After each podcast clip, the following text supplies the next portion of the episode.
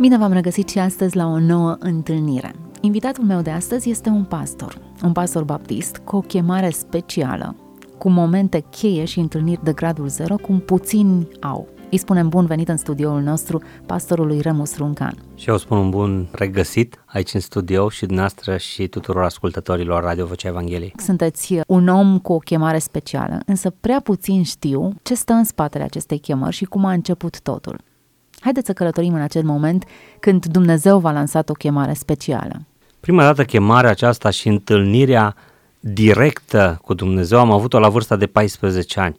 Atunci, de fapt, am hotărât că e timpul, e momentul să mă înrolez în poporul lui Dumnezeu. Nu mă gândeam la nimic altceva decât la păcatele mele, la nevoia de iertare și la faptul că Dumnezeu poate răspunde acestor nevoi sufletești interioare uh, pe care le aveam la momentul respectiv. Dar imediat după momentul acela, asta a fost în luna ianuarie a anului 1988, imediat după aceea am început pregătirile pentru a merge la liceu, am vrut să merg la liceu sanitar, era unul dintre liceele foarte bune. Puțin băieți dădeau la liceul sanitar. Acesta a fost și motivul pentru care am vrut să dau la sanitar, pentru că erau multe fete și erau puțin băieți, aveam deja acolo câteva persoane care erau elevi și mi-au spus ce viață minunată este la liceul sanitar din Arad pentru toți băieții care merg acolo. Raiul pe pământ. Raiul pe pământ, câte 30 de fete, 1, 2, 3 băieți maxim și m-am gândit că acolo este locul meu. Și am început să mă pregătesc, eram un elev foarte bun uh, pe timpul acela și mergeam la olimpiade, la matematică, la faze județene și cunoșteam carte și puteam intra în mod normal, eram și meditat de profesori buni și în mod normal trebuia să intru la liceul sanitar. Doar că mergând să dau examenul acesta, m-am trezit singur într-o cameră la unchiul și mătușa mea care erau în Reșița. Examenele se dădeau în fiecare județ pentru locurile repartizate județului respectiv. Și acolo, în cameră, m-am trezit spunând niște cuvinte care, după un timp, am crezut că sunt cuvinte de copii. Adică i-am făcut o promisiune lui Dumnezeu și am spus așa, Doamne, dacă cumva Tu mă vei opri pe mine să merg la liceul acesta, deși eu nu cred că o să faci tu lucrul ăsta, atunci eu îmi voi dedica toată viața mea ție și mă voi face pastor. Acum, ce să te faci pastor în situația... Cum de v-au venit așa cuvintele acestea? Nu știu. Deci și acum V-ați mă gândit, gândesc... ați visat? Nu, nu, efectiv în timp ce mă rugam am zis cuvintele astea. Eu m-am auzit pe mine spunându-le și mi-am dat seama că făcusem o promisiune lui Dumnezeu care era mult mai mare decât uh, vârsta pe care eu o aveam. Acum puteau ca lucrurile să se întâmple și să intru și această promisiune să fie ștearsă din memoria mea. Doar că am mers la examen, uh, la examenul de limba română știam că nu sunt de 10 și că nu voi lua chiar 10, dar la matematică aveam speranțele că voi, uh, voi lua notă maximă. Și m-am dus la examenul de limba română, am făcut, uh, am estimat undeva peste 7,50, 8, mă gândeam că aș putea lua după prestația care am avut-o la scris și a urmat examenul de matematică. Când am văzut uh, subiectele pe care ni le-au dat, m-a pufnit râsul. Mi se păreau așa de simple. Am luat repede și am rezolvat toate exercițiile respective și după ce le-am rezolvat în 30 de minute, m-am uitat, le-am revăzut în încă 10 minute și după 40 de minute am ieșit din sală. Când am ieșit din sală, fiind primul din 450 de tineri care dădeau examenul acesta, bineînțeles toți profesorii, meditatorii, părinții au sărit pe mine să vadă cum a fost examenul. Și a spus că au fost subiecte foarte ușoare, păi explică-ni-le și reținusem toate exercițiile pe de rost. Și le făceam demonstrație acolo pe hârtie și în timp ce făceam această demonstrație îmi dădeam seama de greșelile pe care le-am făcut. Greșeli banale, radicali, extrași, simple, nu, nu nimic complicat. Doar că uh, am făcut suficiente greșeli nepermise pentru un elev care făcuse matematică în mod serios. Toți profesorii au spus, vai, o să venim, o să vrem să asistăm, dați-ne numele, sigur veți fi printre primii intrați. Acum eu știam exact uh, greșelile și am mers acasă și m-am rugat Domnului ca dacă e voia lui să intru, totul să intru, pentru că nu erau greșeli chiar flagrante. Puteau fi la limită Și a zis că totuși vă faceți pastor și dacă intrați. Da, nu, nu, că asta ar fi anulat, asta știam sigur că va anula, adică Dumnezeu atunci avea ocazia să spună da sau nu. Și m-am dus la afișarea rezultatelor și în mod surprinzător îmi lipseau câteva sutimi. Am picat, cred că al doilea sublinie și îmi lipseau niște sutimi de la matematică. N-am luat decât 7,50 la matematică, așa că mi-am depășit cu nota de la română pe cea de matematică și am rămas așa cu un pic de tristețe că se putea, deci nu era efectiv, mi s-a părut că sunt oprit. Sunt oprit de a merge pe calea, pe calea aceasta. Și normal că am ajuns la un liceu industrial, pentru că locurile la celelalte licee fusese ocupate, eu eram unul dintre picați și am ajuns într-o clasă bună 90% băieți. da, am, da, am avut o clasă cu mulți băieți, e adevărat.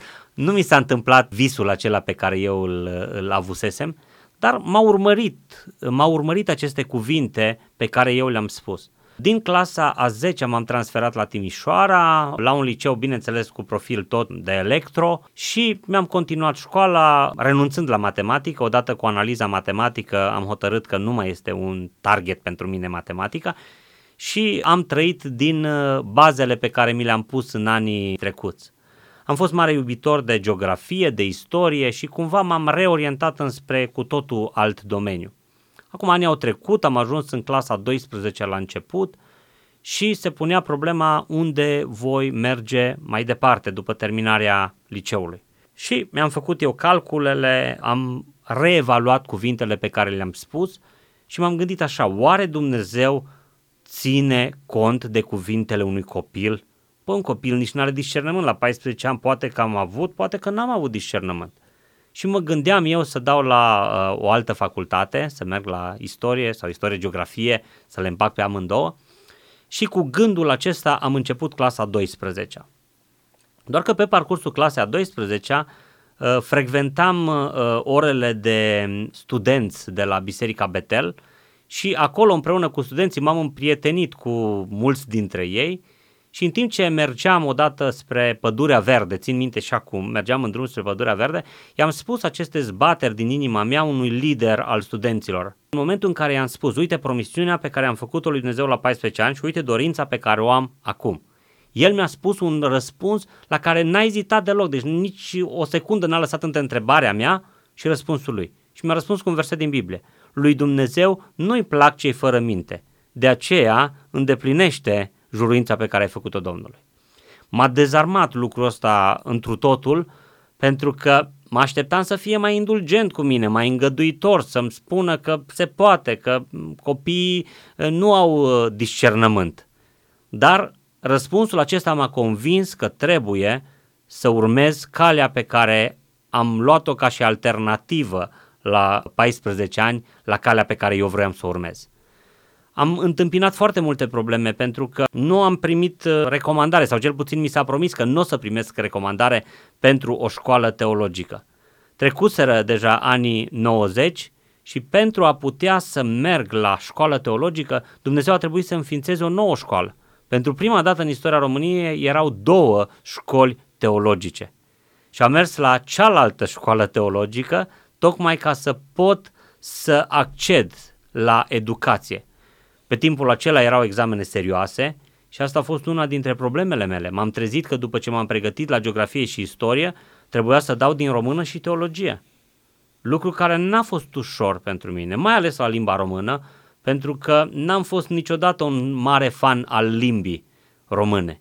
Și a trebuit să învăț comentarii, erau uh, cam 5 pe loc pe timpul acela, la intrarea în facultate și n-a fost un demers prea ușor. Țin minte de multe ori când luam caietele și le loveam de pereți, pentru că nu mai aveam exercițiul de a învăța la limba română. Nu mai puteam să rețin versurile, pentru că eu știam ani, cifre, nu prea îmi plăceau literele.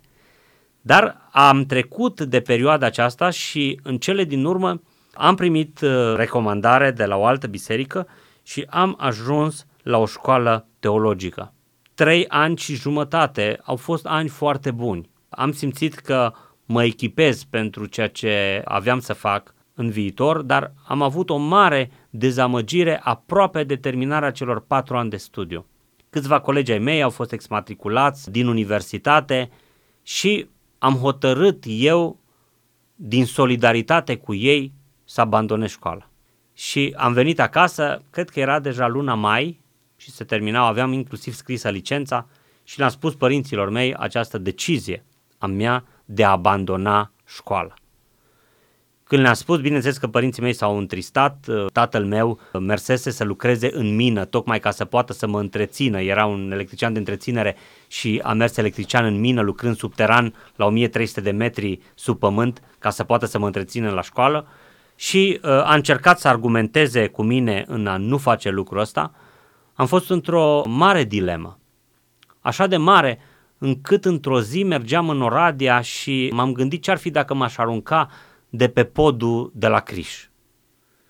Ca să vedeți cât poți ajunge cu disonanța asta uh, cognitivă din, din, din suflet și am înțeles că a fost o ispită, o ispită foarte mare uh, peste care puteam să nu trec și planul lui Dumnezeu să fie zădărnicit.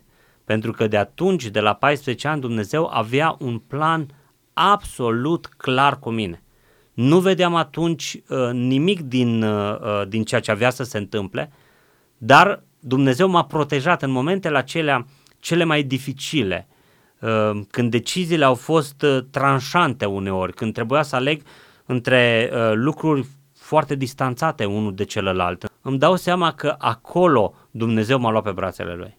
Nu se putea nici o altă posibilitate de scăpare și de înaintare decât harul lui Dumnezeu. Cum putea un student de teologie să cocheteze cu ideea unui suicid? Nici eu nu știu. Ideea este că aceste idei nu vin, nu vin de la Dumnezeu. Aceste idei uh, sunt direct de la diavolul.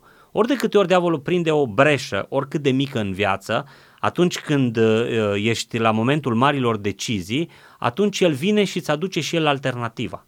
Întotdeauna este o alternativă pe care diavolul ți-o pune atunci când ai de luat o mare decizie.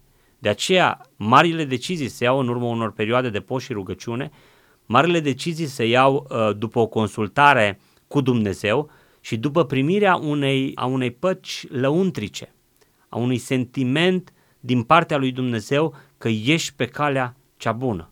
Nu se iau uh, intempestiv, nu se iau dintr-o dată și uh, nu se iau folosind doar uh, inteligența umană. Bun, ce s-a întâmplat? Cum s-a soluționat această criză? Această criză s-a soluționat printr-un accept al meu de a termina școala și de a lua deciziile ulterioare după terminarea școlii. Între timp, două biserici au venit la universitate prin comitetele lor și și-au cerut ca să fiu pastor al bisericilor respective. Dintr-o dată m-am trezit în fața unei decizii de a intra în lucrare. Eram tânăr, foarte tânăr, aveam 22 de ani atunci.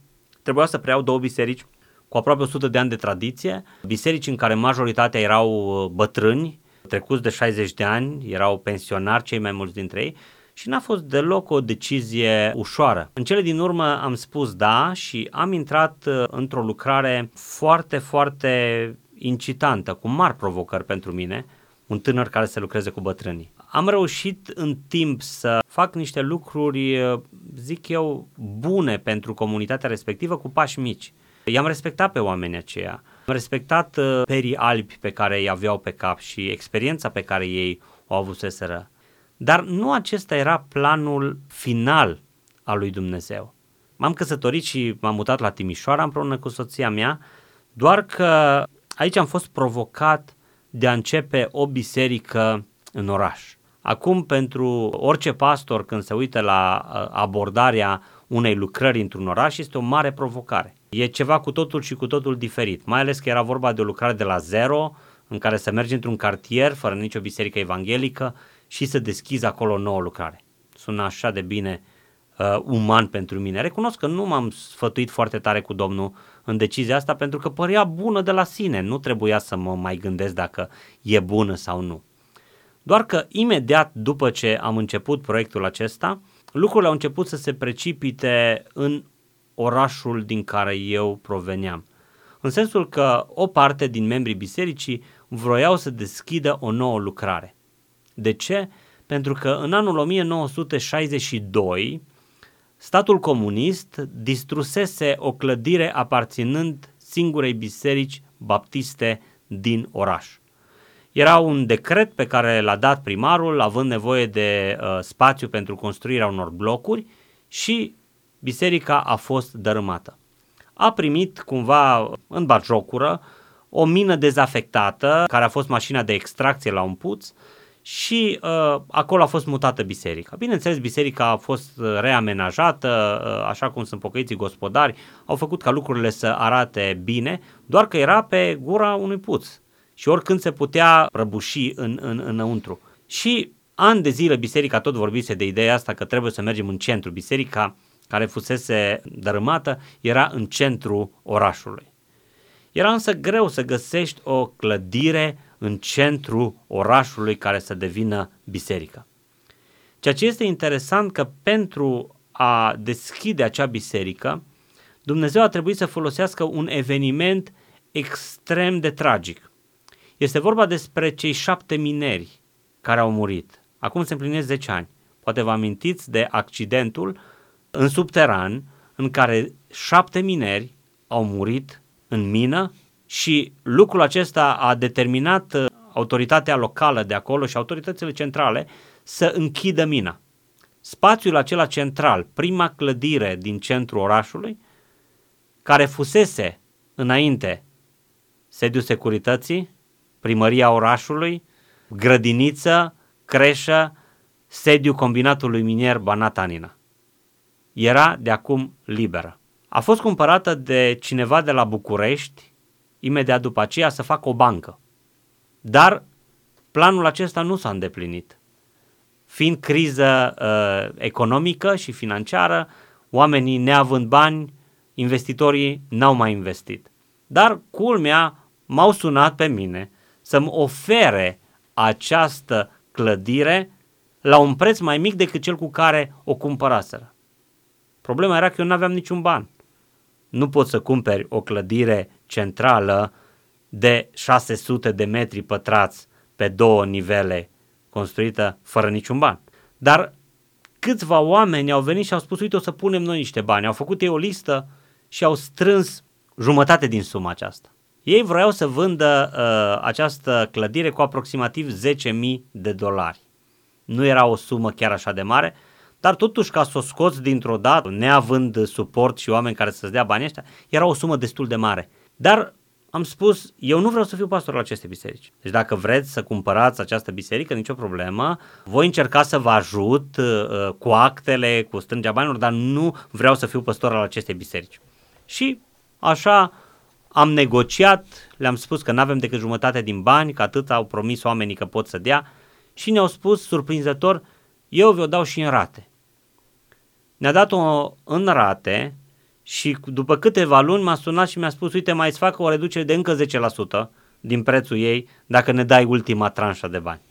Și astfel că uh, le-am dat ultima tranșă de bani și am devenit proprietarii unui spațiu central foarte mare, cu săl de clasă, cu sală mare. Bineînțeles că au fost uh, făcute renovări în spațiul respectiv, dar într-un an Dumnezeu nici acum nu știu de la cine, ne-a dat de 5 ori suma clădirii ca să o investim în clădirea respectivă ca să o aducem la nivelul la care ea este acum. Nu știu, n-am avut sponsori străini, n-am avut oameni care să dea sume mari de bani, dar efectiv orice om trecea pe acolo prin fața clădirii sau orice om intra în clădirea aceea ne dădea bani. Și asta mi-a arătat clar că era voia lui Dumnezeu. Le-am spus bisericii că nu pot să slujesc decât un an spus maxim un an, am început o lucrare foarte importantă în Timișoara, îmi pare foarte rău, nu pot să vă ajut mai mult decât atât. Și de atunci au trecut exact 8 ani. Și sunteți implicat în continuare acolo? În continuare sunt pentru că între timp mi-am dat seama că voia lui Dumnezeu este mai importantă decât proiectele pe care noi putem să le avem la un moment dat. Uneori Dumnezeu ne lasă să facem lucruri în voia lui permisivă, dar are o voie generală, are o voie și ne alege dinainte de nașterea noastră cu scopul de a face lucrarea lui Dumnezeu. Și eu am văzut în momente specifice din viața mea modul în care Dumnezeu mi-a anulat orice altă posibilitate, arătându-mi o singură cale pe care trebuie să merg. Și asta e harul lui Dumnezeu. E extraordinar ca să ai ocazia în viață, uh, ca să nu greșești, Dumnezeu să spună în față o singură cale. Să o vezi, să știi că aia este cea bună și să te duci pe ea, chiar dacă uneori nu acel lucru ți-l dorești. Asta înseamnă ascultare. Să asculți, chiar dacă nu înțelegi la momentul respectiv, chiar dacă nu știi exact ce va urma și chiar dacă nu știi finalul acelui demers.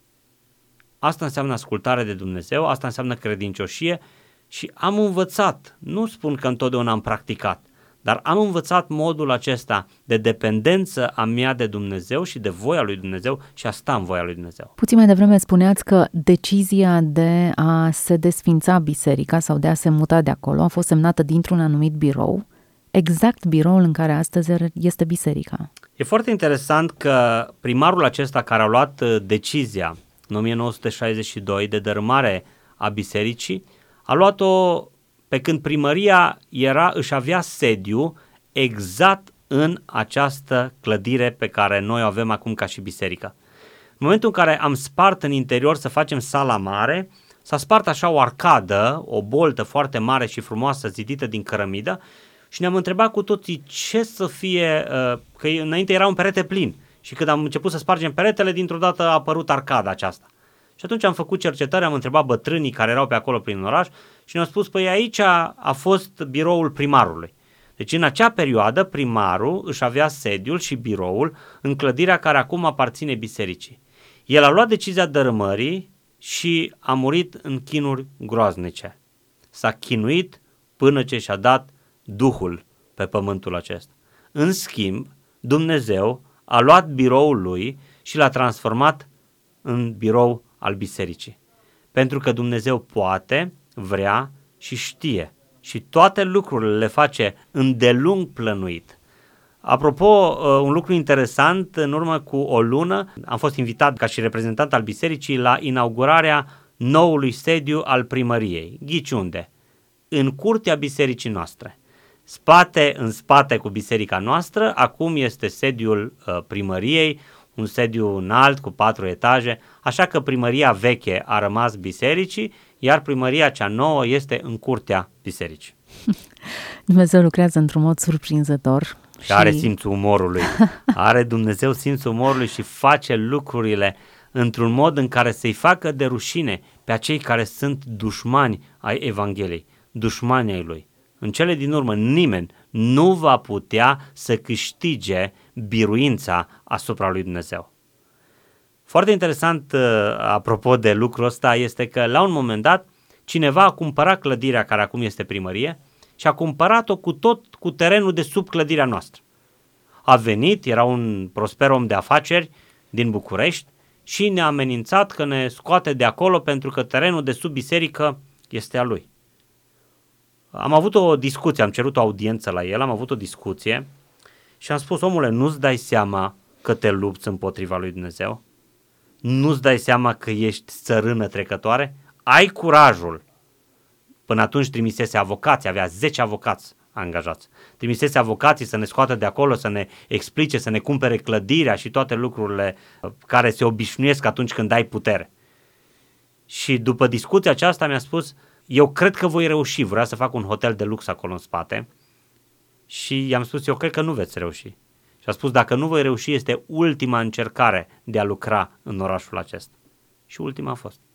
A trebuit să vândă și clădirea pe care o cumpărați în spatele nostru cu bani mai puțini decât a cumpărat-o și a vândut-o primăriei doar ca să scape de acolo, pentru că împotriva lui Dumnezeu nu poți să lupți și să câștigi. Interesant, a reușit să răstoarne legea în așa fel încât să poată să cumpere un teren pe care e o clădire proprietate altcuiva.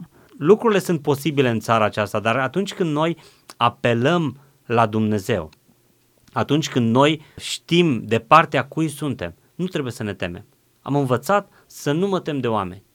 De oameni puternici, de oameni cu influență, mai presus de toți oamenii, de toate domniile, de toate stăpânirile, Mai presus de orice este pe pământul acesta este Dumnezeu. Împotriva lui Dumnezeu nu poți câștiga, împreună cu Dumnezeu nu poți pierde. Sună foarte bine. Suntem la finalul emisiunii. Istoria pe care ne-ați expus-o subliniază că o chemare specială vine din partea lui Dumnezeu. Nu ne putem chema noi înșine în această lucrare. N-am putea să ne formulăm noi uh, deciziile, inclusiv hotărârea de a vă implica în lucrare. Dumnezeu v-a pus-o pe buze, chiar dacă în primă fază nu ați crezut în ea. Decizia de a rămâne consecvent acelei hotărâri, tot din partea lui Dumnezeu a fost uh, ajutat și creat contextul. Poate dacă ați fi intrat la sanitar sau ați fi urmat cursurile unei... Poate eram un medic acum, nu știu. Da, un pastor medic. Mai sunt uh, pastori care au, au renunțat la medicină și s-au dedicat. Până la urmă, cred că în ciuda ocolișurilor noastre, tot acolo ajungem, numai că avem câteva experiențe pe parcurs până când spunem și noi da.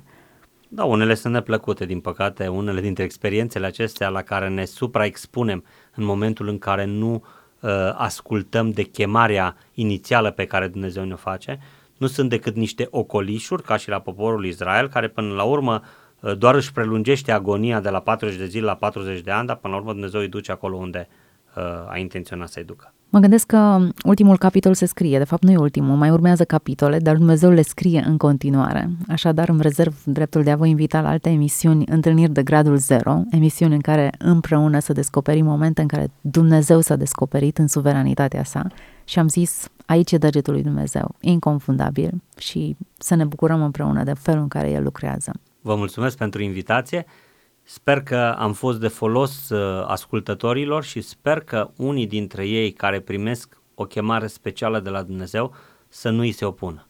Să asculte ceea ce Dumnezeu le cere și să meargă în direcția. Fericirea noastră depinde de modul în care răspundem cu da chemărilor lui Dumnezeu.